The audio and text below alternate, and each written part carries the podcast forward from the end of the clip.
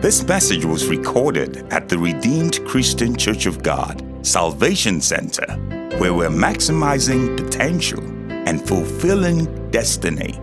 We pray you'll be blessed as you listen to the following message. Thank you for your word. Uh, thank you for how you have started with us today. What a great worship time this morning. Lord, as we continue, we ask that, Lord, you speak to us. Holy Spirit, reveal Christ to us. Teach us by yourself. In Jesus' precious name. Amen. So, very quickly, uh, we started rooted. Is there anybody here? You have missed one part of the series, just one. Part one, maybe you missed part one or part two. Okay, so how many people have not attended any of the teaching? One, oh, quite a few. Okay. So I, I realize, and I'm so sorry for this, let me apologize ahead of time. I realize I don't know how to do summary of the previous teaching. I just find myself teaching, uh, preaching it all over again. So I will try and give you an abridged version. I'm going to try. Lord, help me so that we can get to today's topic. And uh, I believe uh, the, the sermon notes should be in our church app already. Uh, thank you. Uh, you can, if you don't have it, you can look on the App Store or Play Store uh, for RCCG SCSA. S Salvation Center San Antonio SCSA. And you will be able to follow along in the sermon note. So, part one, we started a couple of weeks ago, and we talked about being planted. And we took our example from the parable of the sower in Matthew chapter 13. And we said, God is the sower, the seed is the word of God, and the soil is our heart. And we found out that God is perfect in all his ways. God is perfect. His word is perfect. So the only variable in the equation is our heart. Praise the Lord. And we talked about the different kinds of hearts that we may have. We're not going to go into that. But I do want to say something to you today. Uh, I want to read to you a quote that is uh, credited to Konrad Adenauer. Uh, Konrad Adenauer is the first German chancellor after the World War. You know, and he said this, uh, and it struck me the first time I read this many years ago. He said, We all live under the same sky, but we don't all have the same horizon. So we are all exposed to the same teaching, we have the same knowledge. Like yesterday, we were all exposed to the same thing. Uh, nobody was giving secret information in private. We all experienced it together. But what will happen, the outcome of that, is dependent on individuals. You know, whether it's sunset, sunrise, or dusk, everything just gloomy, it, it just depends on the individual. So it's important we note that.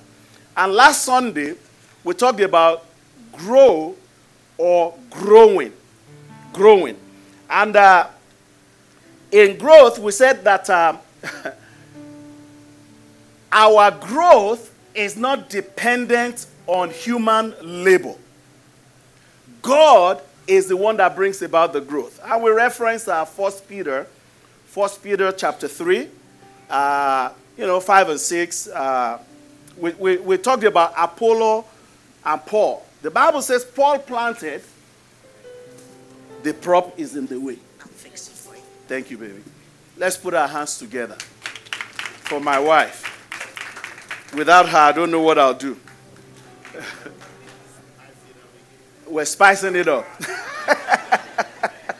so we said Paul planted, Apollos watered, but God gave the increase.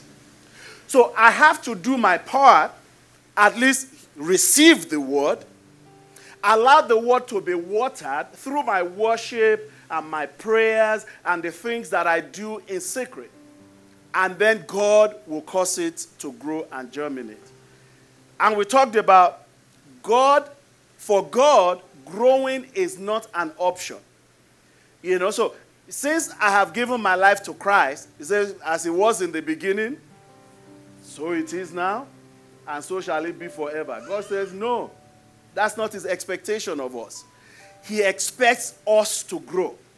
God expects me to grow, and God expects you to grow. We read uh, 2 Peter chapter 3 and the 18th verse.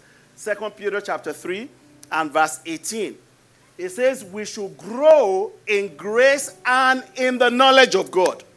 That's the expectation of God of you and of myself. So we ought to grow. And uh, we looked at Colossians 2 7. We said, Let your roots grow down into Him. Let your roots grow indicates that there's something, a permission that I have to give for the word to take root in my heart. A lot of times we resist the truth, you know, and therefore the word cannot grow within us. Today we're talking about pruning. Somebody say pruning. And I want to make sure we are all aligned you know, have the same understanding. You know, sometimes you say a word, somebody is thinking A, the other person is thinking B. So let's align together on definition. Watch this. Pruning or to prune is defined as to trim by cutting away dead or overgrown branches or stems, especially to increase fruitfulness and growth. If you know anything about gardening, you will know this to be very true. You know, uh, when you trim your flower bed, you know, plants and things, you know, it begins to blossom all over again. Praise the Lord. And that's what the scripture is saying here. But before we continue, I feel strongly led to say a few words to us. Uh, it's not a deviation, it's still part of it because understanding is very important. Amen understanding is very, very important. And for some reason, I think, I believe the church of God is still struggling with its identity. Who we are in Christ Jesus. Uh, praise the Lord. Listen to this. To change your life, the first thing you must do is change your thinking. To, uh, we had a lot about this yesterday uh, when Ben was speaking. When he came, you know, they told him, anyway, don't let's die. You know, to change your life, you must change the way you think. And to change your thinking effectively, you must review your beliefs. Because there are certain beliefs that are rooted and grounded in you, and every decision you make, you are making through that prism prism of uh, I'm an immigrant. I have an accent. Nobody understands me. Half the time, the people on my team, I'm struggling to understand. but they're getting paid to do the job. Praise the Lord. Praise the Lord. Hallelujah. So, if you don't change your belief system or review some of the things you have believed and see, are these consistent with Christ in my life? you will continue believing a lie. I love the song the choir sang earlier. I'm no longer a slave to fear. How many of us are still worried about generational curses? They begin to raise prayer points. You have a generational curse and this and that. What happened to being a new man in Christ My Jesus? Second Corinthians chapter 5 verse ah. 17. Very simple. Very simple. He said, if any man be in Christ, is a new man. All things have passed away. Two things to note there. Number one is you are a new man. You are a new man. Oh, yes, it is possible that in your family there are generational curses. Amen. But now that you are born again, the Bible says you are a new man one that never existed before. Amen. It says, Old things have passed away. So, what's your problem? Amen. All things have passed away. All things have become brand new. That is the word of the Lord concerning you. And watch this Galatians chapter 3 and the 13th verse. Galatians chapter 3 and the 13th verse. The Bible says that curse is a Christ has redeemed us from. Stop there. Christ has redeemed us from. Christ has redeemed us from. Why is somebody telling you that you are cursed and you believe it? You know, because of what we came out of, you can take you can take the man away from the village to get the village out of him. It's something else completely. You have to leave what you came out of. What you came out of is not a part of who you are now. Praise the Lord. Have you looked around? Look at the people that are successful, if you, however you define successful. Are they so spiritual? Only believe. Only believe. And you go to this crusade. My wife used to tell me, you know, of a lady she knew.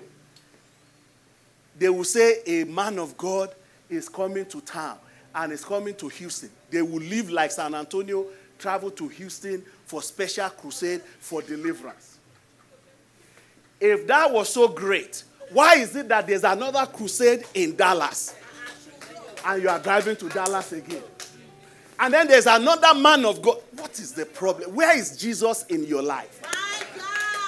Where is Jesus in my life? What's the place of Christ in my life? It says, All things have passed away, and everything concerning you is brand new. What we lack is knowledge. Somebody say knowledge. knowledge.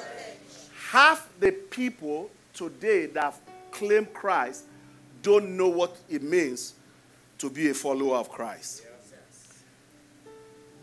We did a study of uh, Colossians, and we're now in Ephesians, talking about who we are in Christ Jesus.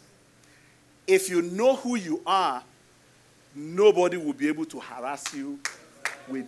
You know, one of the things that is really laughable is laughable. You know, a lot of times people tell you heart wrenching stories. Story about something that happened. I mean, gut wrenching, very emotional and captivating. But what you forget to ask yourself, which part of scripture does this relate to? Good story. Good story of something that really happened. They are not lying. But they are telling that story to make you feel a certain kind of way and you feel that certain kind of way and forget totally who you are in Christ Jesus. Praise the Lord. The Lord will help us. In the name of Jesus.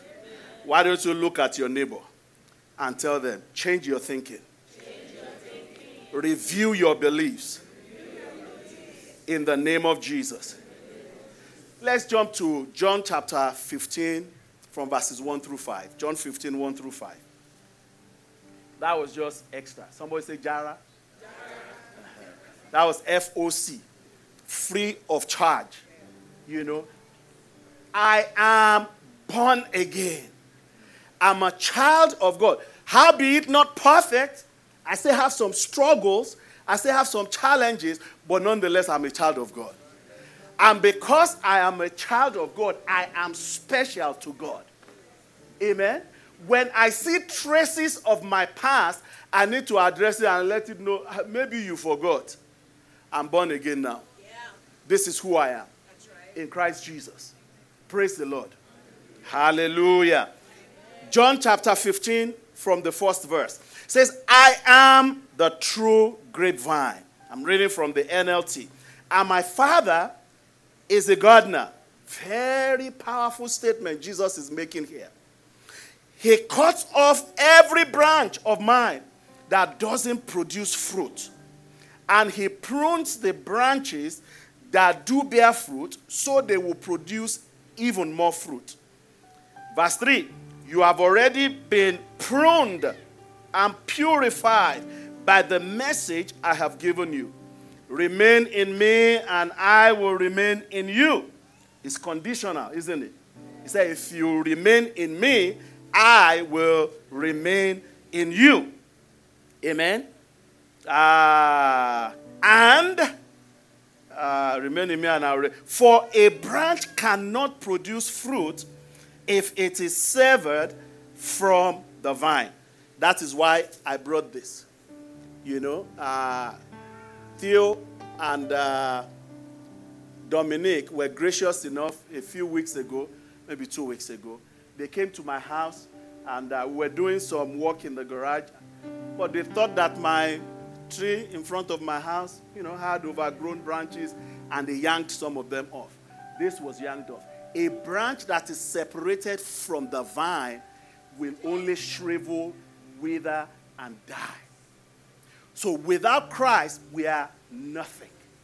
Without Christ, we cannot do anything. So he can fall and do whatever he likes to do now.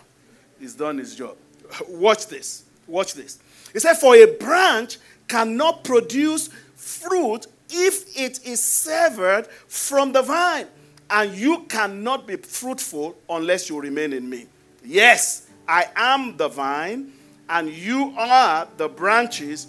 Those who remain in me and I in them will produce much fruit. For apart from me, you can do nothing. You know, I want to give us a context here so that we understand the background from which Jesus is speaking. John chapter 12 was the last public ministry of Jesus before he was crucified. So from John 13, 14, 15, 16, he was admonishing his disciples. He knew the task that was coming ahead. He knew the challenges they were about to face, so he's pouring into them to strengthen them. He's pouring into them knowing that they, like us, or us like them, will have challenges. And the challenges vary. His background, is the mother in the village, the old woman, the witch, uh, the, and the witch doctor, and whatever else you want. He knew that when you give your life to Christ, when you surrender to Jesus, there will be challenges. So he was preparing them for what was to come. In John chapter 13, for example, he was saying to them, he, he called out Judas and Peter. He said, Judas, he said, one of you is going to betray me. Betray me. He didn't mention him by name, but uh, he gave hints for those that were paying attention. He said to Peter, I said, Peter, you're going to deny me before the cock crows. Three times you will have denied me. Amen. He's preparing them and subtly guiding them about what is to come. And by the time you get to chapter 14, he was saying to them, say, I'm going to send you the comforter. I'm going to send you the Holy Spirit. He's going to comfort you. He's going to guide you. I'm going to send you another comforter, the Paracletus, that will encourage you and strengthen you. And then by 15, he was saying to them, He said, Everything that I've said to you, you have to know this that you must remain in me and I in you for any of those things to be the case. So when I separate myself from Christ, you know, then th- th- there's a problem with that picture. So by John 15, it begins to strengthen them and encourage them on how to remain standing, steadfast, faithful, and unwavering in spite of all the challenges they will face. See, Jesus never promised a life without trials. You know, how many times have you been to church and they tell you once you accept Jesus, all your problems are solved? Technically, technically. But is there anybody here? No issues whatsoever. You know, you, you got it. You, you, everything is just no. Everybody has one thing or the other they're dealing with. I have my own. You don't want to hear them. I'm serious. You would think, what? And you are this engaged still? Everybody has them. That's why by John 16, John 16 33, Jesus said to them, He said, In this world, in this world, you will have trials and tribulations. He said, But be of good cheer, because I have overcome the world for you. So, the fact that you have trials and tribulation does not mean you love God less. Oh, somebody didn't hear me. The fact that you are going through does not mean you are not prayerful enough. You think it's your prayer that is sustaining you, you better think again. I have learned by experience that like 90% of the things that happen in my life that I hang on to and say, God is good. I didn't pray about it. Did I pray for my salvation? Let's start from there. I didn't even pray to be a pastor. In fact, I prayed against. when, I, when I left Nigeria, it was the experience was one of escape. I am gone. Gone. Gone. So I was just behaving. I was going to places where nobody, you know. He said in a foreign land, you can bear any name you like. That's what I was doing. But let's come back now. Pray for me. Pray for me. Very quickly, I want to talk about four things that I want you to keep in mind based on the text that is before us today. Number one, in verse 1, Jesus said, I am the true vine, and my Father is the gardener. Two important information we have here. That the vine, uh, can you pull up that image? The vine is Jesus. You know, and because it is Bible English, you're thinking vine. What is vine? The vine is the stem. This, sanctuary keepers, I'm sorry. The dry leaves are falling off. This is the branch. This is not the stem. This is not the trunk. This was taken away from the stem. Jesus is saying, I am the vine, I am the stem. If you are removed from me, nourishment is removed from you. Support is removed from that branch. Any branch that is not connected to the vine will shrivel up, dry up, wither, and die. I don't care if you plant this, it's already dead. You hear that? It's dead. There's no life in it. This is what happens to someone that says, I got this, I don't need Jesus, I can, I can take care of myself. So Christ is the vine, and we, the believers, we are the branches. What does this mean? It means there is no life apart from Christ. There is no life apart from Christ. All the nutrients, everything from the roots, they come through the vine, through the stem to get to the branches. And isn't it comforting to know that the gardener is the Almighty God Himself? Amen? Quick story. There was a guy that went to the barber shop. He sat down you know, and uh, as the barber was getting ready to come give him a haircut, the barber is going, he found the clipper.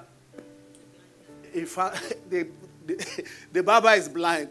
The guy was looking at it. And then with the stick, he's trying to find it. The guy took off and. Why would you subject yourself to a blind barber to cut your hair? Amen. That's a disaster that is waiting to happen. Amen. The same way, if you have an inexperienced gardener pruning the plant, they're going to kill it. But watch this. The one that is pruning your life and my life is the Almighty God Himself. The one that is perfect in all His ways the one that knows what is right and what is not right for our lives. If you believe it, I want you to shout hallelujah. He loves you and I so much. He himself, he has taken the responsibility upon himself to shave off the excesses in our lives if we will let him. The third point under that, Jesus is the true vine, is Jesus is the true vine. Watch this. The implication of true vine is there is a false vine. If he says, I am the true vine, it means there are false vines that you can attach yourself to. You can branch off the wrong tree. Psalm 20, verse 7. Psalm 20, verse 7 says, Some trust, New uh, King James Version. It says, Some trust in chariots, others in horses. What is this saying? They are rooted in chariots, they are rooted in, in, in horses. He said, But we, oh, somebody say, I.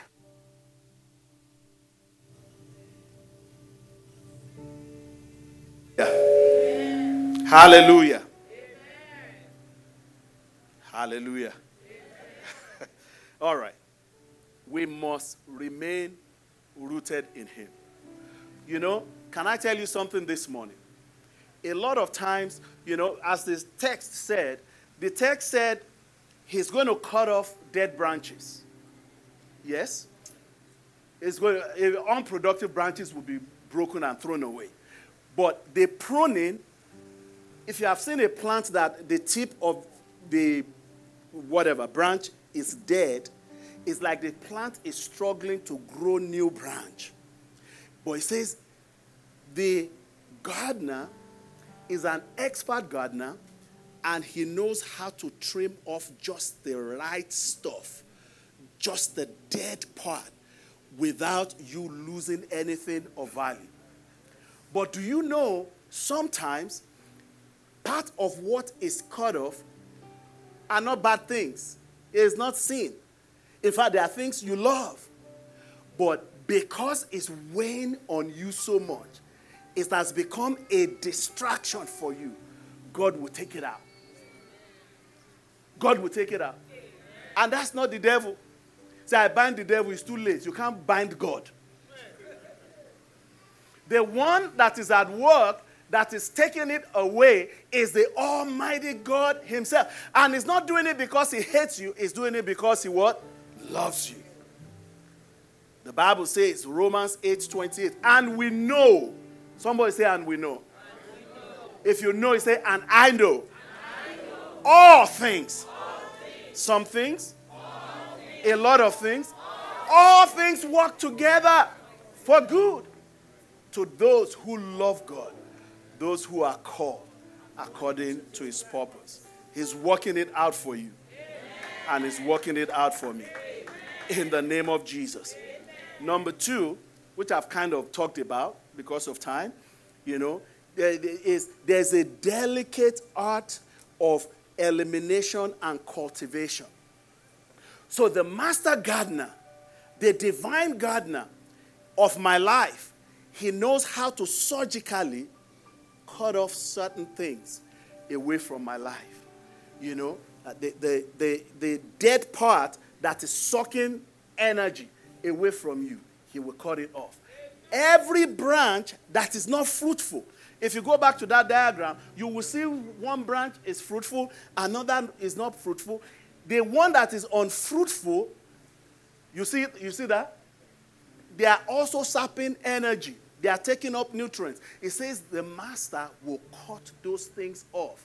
So every unfruitful work of darkness in my life and in your life, the master gardener, he will cut them off. He will snip them off. But can I tell you something? It is painful. It is what? Painful. painful. Like some people, your confidence has grown so much in that job, then God took it. God took it. Why? Because he, he, alarm bells are ringing that I have better for you. I have greater for you. I have prepared a place for you, but you will not listen.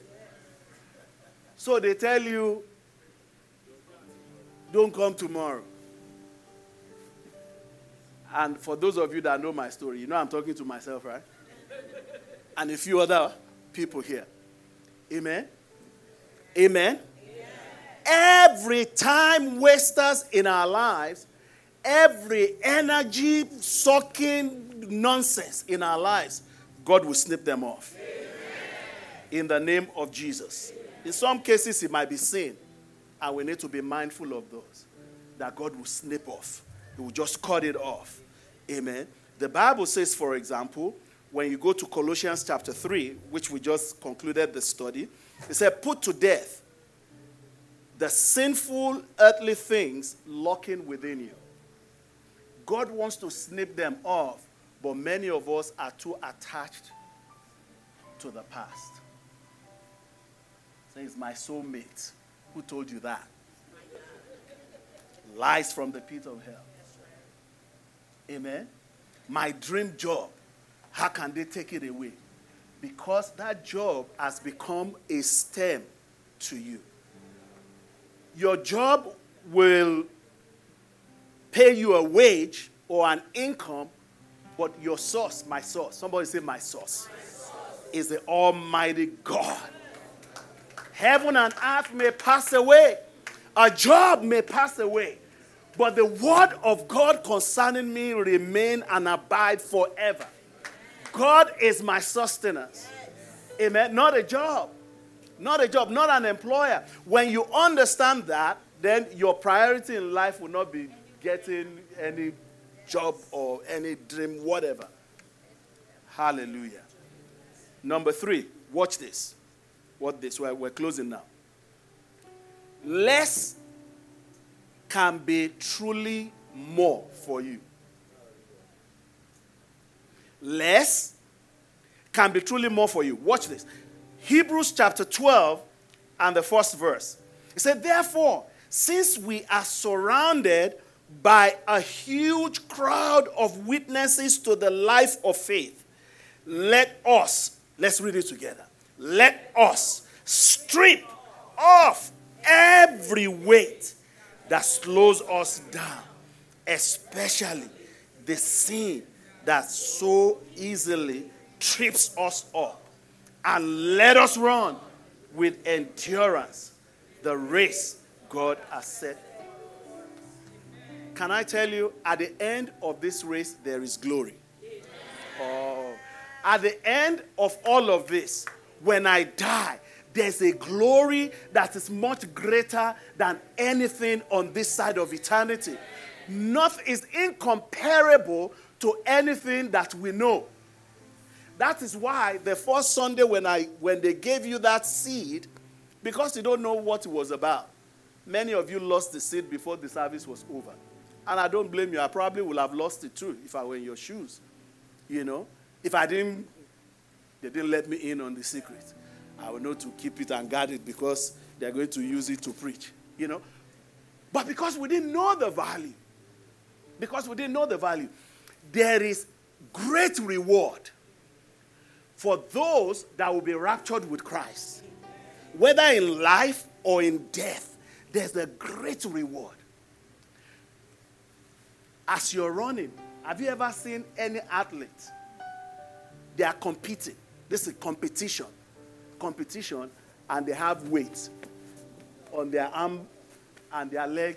When they are training, yes, because they want to increase their stamina when they are training. But when it comes to competition, they want to be as light as possible. There are weights that many of us are carrying that are weighing us down. The Bible says, Come unto me, all of you that labor and are what? Heavy laden. Many of us are carrying load. Is that proper English? We are carrying load that is not our own We are carrying weights. Amen. You're carrying stuff that you have no business worrying about. How many of us knows what's going to happen tomorrow? You can write step by step what's going to happen. I mean, you can you can guess. I will log into work by 8 a.m. But some people have planned and they've set alarm to wake up 6 o'clock to pray, and they didn't wake up they died. So, because you cannot predict tomorrow, why don't you trust in the one that knows everything? Our scripture of the month, Isaiah 46, verse 10. He said, I, the Lord, am the one that knows what will happen in the future before it happens. I can tell it to you. Amen. And I can take care of you. He says, I do everything that I wish. They are too stingy with scripture. I don't know why. Everything I plan to come to pass, it will come to pass. Why don't you trust in that? We had an exercise this morning in workers' meeting, you know, and the question was if Elon Musk promises you a million dollars in your account by tomorrow morning, would you believe him? Of course, everybody said, yeah. I mean, the guy is worth like a hundred thousand million. That's hundred billion. You know, it was one million to him. Yeah, that's nothing. Everybody said yes. Why? I trust him. I believe he has the capacity. Uh, do you believe God? Do I believe God? Do I believe in the word of God? He says, I have your back. I have your back. Less can be so much more. Some of us are carrying extra baggage. I'll tell you my story very quickly. And we just, I say the last one and we just pray. Many years ago, before I got married, you know, I was engaged to the young lady that God used to introduce me properly to Christ. You know, and we had been in relationship for about four years. Somebody needs to hear this. We had been in relationship about four years. I've met, uh, of course, it's not, it's not cool, Pastor. I'd met her mom, and we had plans to go meet with her dad. Things were moving really fast. We were going to get married. But it came to a point that I realized that both of us, we were great Christians individually, but together we were bad. The weight and the baggage that I carried was sin, fornication. And I realized that there would be no place for fornication between us because I was not fornicating with everybody, I was fornicating with her. So I figured it was because we had a relationship. So I determined, so we're going to break this relationship. And if the Lord wills, we're going to come back together. So we both agreed. It was messy. It was messy, very messy. But we separated. And from that point, her life took off, and my life took off. Amen? Separate. There are some people that are in unholy alliances. Say, but I love him. The choice that I had to make was I had to choose between her and Christ. I had to choose. Some of you will think, oh, that's a no brainer until you are in that situation. You know it's a huge brainer. Because I struggled, but I knew it was the right thing to do. And I did. If I hadn't done that, I would not have met this wonderful woman of God that is my wife today. Stop holding on to unrighteousness. Stop holding on to sin. At the end, it's going to fail you. And that's the truth. At the end, it's going to fail. Rise to your feet. Wow. An assurance that if you remain in me, I will remain in you no matter what. I will keep you, I will uphold you, and it will be well with you. That's what the, the master is saying here. Say, for a branch cannot produce fruit if it is severed from the vine. And you cannot be fruitful unless you remain in me. Yes! Somebody say, Yes. yes. I am the vine. Yes. You are the branches. Those who remain in me and I in them will produce much fruit. For apart from me, you can do nothing. Remember, in Matthew 13, the 23rd verse, he said, And some produce 30 fold, 60 fold, and a hundredfold. How much I embrace the truth and live and walk by the truth will determine how much fruit I produce. Bow your head and talk to the Lord. We hope you've been blessed by this message. We encourage you to fellowship with us here at Salvation Center if you are in the San Antonio area. For more information, visit our website at www.rccgsanantonio.org.